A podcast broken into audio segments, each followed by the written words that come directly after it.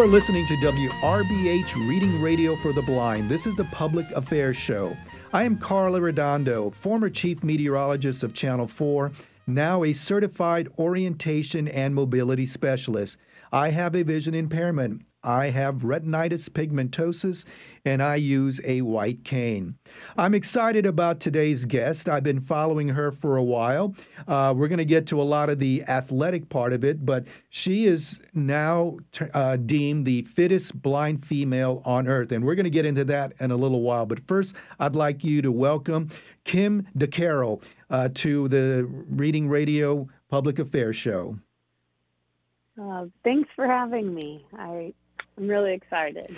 I'm a huge fan uh, being in CrossFit, and I follow your career in CrossFit as well. We're going to get to that in a little bit. But first, I'd like for you to tell our listeners about your eye condition, when you were diagnosed, and what actually, if any, vision you have right now.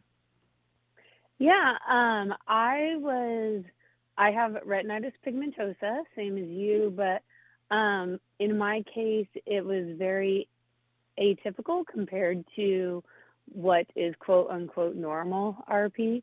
So I was diagnosed when I was five. Obviously, I was born with it, but I, um, doc, you know, my parents and teachers started noticing once I started school that I was having some problems.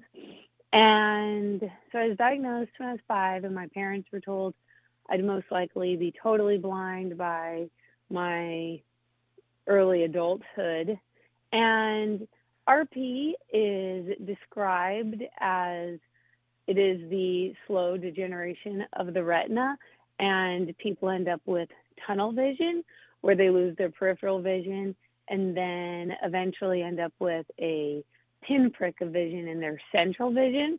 Well, for me, I actually lost my central vision first and then as I got older, I lost like islands of vision. So my vision started looking like a chewed up donut. And at this point, um, I technically, untechnically, I have no vision. I can tell you if it's light or dark, night and day. You know, I can still see light. I'm very sensitive to bright light or just um, light in general. And sometimes in the perfect setting, I can kind of catch contrast out of my left peripheral vision. So, yeah, that's kind of where I am right now. And hey, I'd be happy even if it stays stays if my vision stays like this. I hear you. I I was diagnosed uh, about four or five years ago, so I got it late in life, and no one in my family has had RP, so we know it's supposed to be a genetic disease or mm-hmm. condition, but I got it late in life, so and I know RP usually begins in your teens and twenties and or early on in in your age, but uh, yeah, so uh, I can say that right now I still have like three to five degrees of vision, and I see 20/20 out of one eye, so I see clearly, but I just don't mm. see a lot. So uh, I still have some yeah. functional vision right now. And and that's the same. They did so much genetic testing as I grew up. I mean, obviously, I was this anomaly of how my vision progressed. So I was and I was sent all over the country to different specialists and doctors and um, you know everybody wanted a chance to look in in these baby blues. But um, nobody in my family has had rp they tested cousins aunts uncles everybody my grandparents and you know it luck of the draw so. I hear you. And how did you adjust as a as a, a young girl growing up, knowing that you had a condition like this? How how was it for you to adjust? How did friends treat you and family members? And how, how was it between childhood and now adulthood? You know, that is even as I get older, I find myself doing more like soul searching about even how what I what I was like as a child or how I was treated or how I dealt with things. and you know, I my parents did a fantastic job at the second basically that I was diagnosed. I started learning cane travel, braille, um, mobility lessons. I mean, they were truly preparing me, but I I don't think I was really prepared to live as a totally blind person. You know, you learn all these things as a kid and you don't want to like depress a child, but like it's like a game. And then as you get older, it becomes like, oh, this is like for real. Like this is going to be my life. Um but what I do very much appreciate is that I didn't live treated differently. I my parents signed me up for dance classes and tumbling classes. I, you know, and I started actually dancing when I was three, so it was before I was even diagnosed. And I loved to dance. I loved it. And I think that was a big escape for me because I couldn't play sports. I was never allowed to take PE, but I could dance. And so I I mean I ended up getting a degree in dance. So I think that was a big part of how I coped with my vision loss because that gave me something that was mine. Now, do you still use a white cane in your orientation and mobility training? Um, I don't use a white cane. Um, I never, I never really attached myself to a white cane. I, I think that was actually part of, you know, you end up with these like mental traumas because I started learning how to use the white cane when I was five. And as a kid, then I was made fun of and um, picked on. And I, I think I always I hated it. I hated the white cane. So uh, looking back, I think, oh man, I would have been so much better off in high school or early college when I still had a little bit of vision, but I would struggle. I really struggle because I would refuse to use my cane. And um and that was part of my confidence. I didn't have confidence back then at being a visually impaired or blind in a person. So it wasn't until I got a guide dog that really um, changed things for me. But that wasn't until I was a, a grown up with kids. and um, so, yes, I use a guide dog, Citrus, and um, mobility training. Definitely, it's just natural, you know, to do things a sighted guide or hold my hand up in front of my face as I walk through areas. There's so much in Braille. I use Braille, and um, so a lot of that just became I I I have to even think about it, but it's just instinct. It's second nature because I started learning about it so young. And I can tell from some of your videos on Instagram, you have a lot of family support, and that is so important. Yeah. Oh, definitely. I mean, my I mean, my husband has been my my number one. I mean, he was the one that even said, "Okay, it's time for you to get a guide dog. It's time for you to go to CrossFit. it's time." And you know, he's he's definitely been the biggest influencer in in in making me who I am, what I am today and you've you've kind of touched on the segue there, CrossFit. So tell us exactly how you got into it, how much you enjoy it, and how that's changed for you, and how it's changed your attitude as well. Mm-hmm. Well, I got into CrossFit because I ended up in my early 20s having a lot of other health issues. Had lupus with rheumatoid arthritis, and it really it took away dance. It really devastated me, even more so than my my eyes. And then I ended up having some emergency surgeries because of um, the lupus and everything caused liver failure. um, anyway, obviously, I lived to tell the story. But when I came out of those surgeries, um, any vision I had left was gone, totally gone. The world went white on me, and I kept thinking, "Oh, it will come back. What I it just needs to heal," but it it never did. And so at that point, I felt good again, but I I had lost all my confidence. Like I felt so defeated. And I wouldn't say I was depressed because I don't know, I don't feel like that's who how I deal with things, but I certainly felt lost.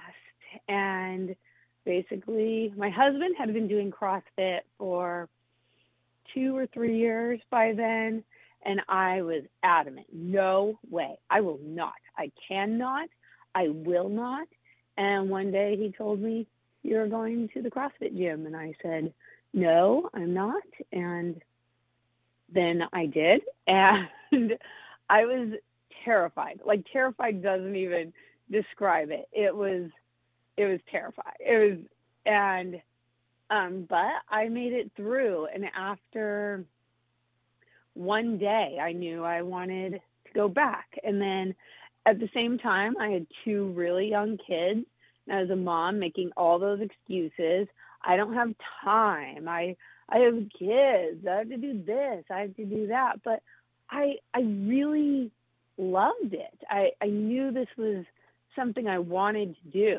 So it's strange how two days a week then turned into three days a week, and somehow I made time for that, and that turned into four days a week, and then I found adaptive CrossFit, which made me insanely competitive. and that turned into double days.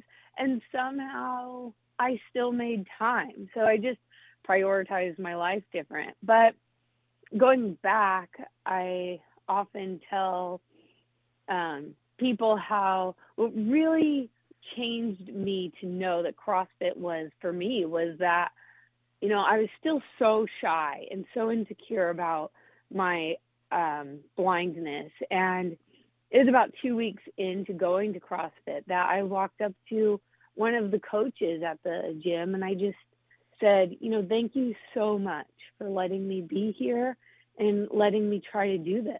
And he just looked at me and he said, Kym, I don't feel sorry for you. So if this is what you want to do, I'm going to make it happen.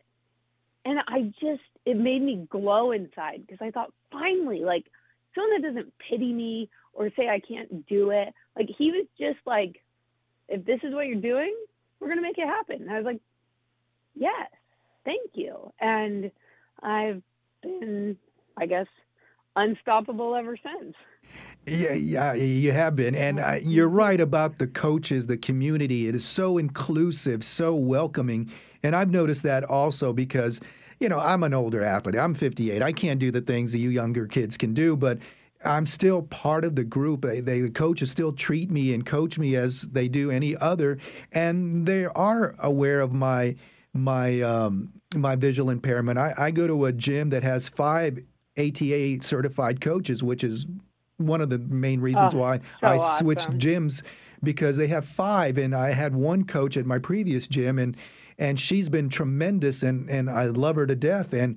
So, and she was on this show earlier talking about being an ATA certified coach and what it meant to me and how she's changed her view of coaching because of me with my visual impairment. But going back to mm-hmm. the CrossFit Games now, that CrossFit has a, a, an open that includes everybody in the whole world and they now mm-hmm. last mm-hmm. year included an adaptive division and you were involved in the vision impairment division i was involved in that meant so much to the adaptive community didn't it it did and you better sign up this year too i will yes. sign up i'm, I'm going to do the open yes i will do the open i, I would never you know let the open pass i will do it mm-hmm.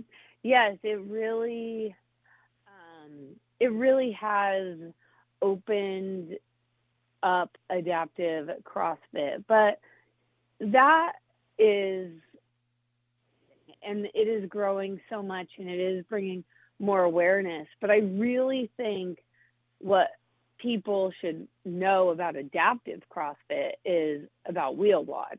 I mean, WheelWOD is the platform that um, is created to help and create competitive adaptive athletes or do training for adaptive athletes or coaches and it really it started from one person and has grown into this beyond words a community of athletes and coaches. And and CrossFit the company is doing amazing things as well but I don't think that WheelWOD gets quite as much glory, I guess is the word, as they as they should. No, you're right. You're right because it's been WheelWOD first, and now CrossFit is trying to include everybody. But there are still mm-hmm. some limitations that CrossFit has with it. I I understand that um, the visually impaired division will not be at the CrossFit Games again this this year. So um, that's something that hopefully in the future, because I'd love to see you at Madison competing at the games, because you, you are labeled the fittest blind female on earth, and that that is something to say. It it is. I mean, that was my my goal this year. That was my my dream. It's what I've been working towards ever since you know visual impairment has been added. Because when I started um, when I first discovered WheelWOD and adaptive CrossFit, I was considered, I was in the lower limb division. I always laughed like some of my eyes on my legs. Um, and, and just seeing it even in that growth, you know, when, when I started, they, they were the, um, they were adapting for visually impaired athletes, but the only um, um, the only thing they knew was from true like visually impaired athletes. People that still had vision but had visual impairments. So there was movement still being done that i was like wait what? You know like even just you know running on your own. I'm like i'm not i can't run on my own. You know?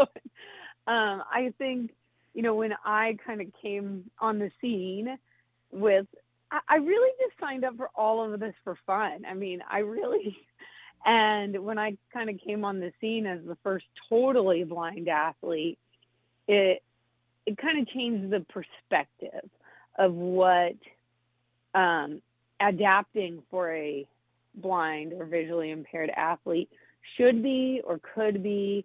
And so I really that to me, I mean, vision loss is awful. I do I like being blind? No. Do I like not being able to see? Absolutely not. But like to have something come out of my blindness that can help others has been so rewarding and it it makes it you know a little bit worth it in in that respect and what what you show and what we try and preach and what this radio station also is involved with uh, trying to get uh, listeners to hear novels and, and magazine articles. But it, it's basically the the the premise that just because you have little vision or no vision doesn't mean you you have to stay home and do nothing. You can do many yes. things. You can exercise. You can go for walks. Mm-hmm. You can do mm-hmm. things, but you just have to adapt and do them differently. And that's what I yes. try. I try and tell a lot of my clients. You know, you can do exercise. You can do these things again. You just have to do them differently. Maybe with a white cane, maybe with a guide, or maybe with uh, assisted technology. But there's no reason why someone without sight or vision uh, cannot do things that they did before. And, and being an advocate like you are is something that I always preach and tell people. Well, look at look at look at Kym. Look at so and so. Look at what they're doing. And being an advocate is so important uh, to the uh, visually impaired that it's wonderful to see someone you know show that like you do. And also trying to share with people that you don't have to be me, right? You don't have to be able to climb ropes and do pull ups and do all lift 150 pounds over your head. You don't you don't have to be able to do any of that. you just have to find something that you enjoy. And when it comes to exercise, you can do as little as creating a safe space, right? I mean, you even see it in my videos. I have like white towels on the floor to make kind of texture barriers for myself. But I do the same exact thing in my living room while I'm doing yoga. I put things around so I know that I'm safe in an area and I can do stretching or sit ups. You don't, not everybody needs to be the fittest blind female on earth, though I would really like more people to sign up for the open and, and, and be a part of this.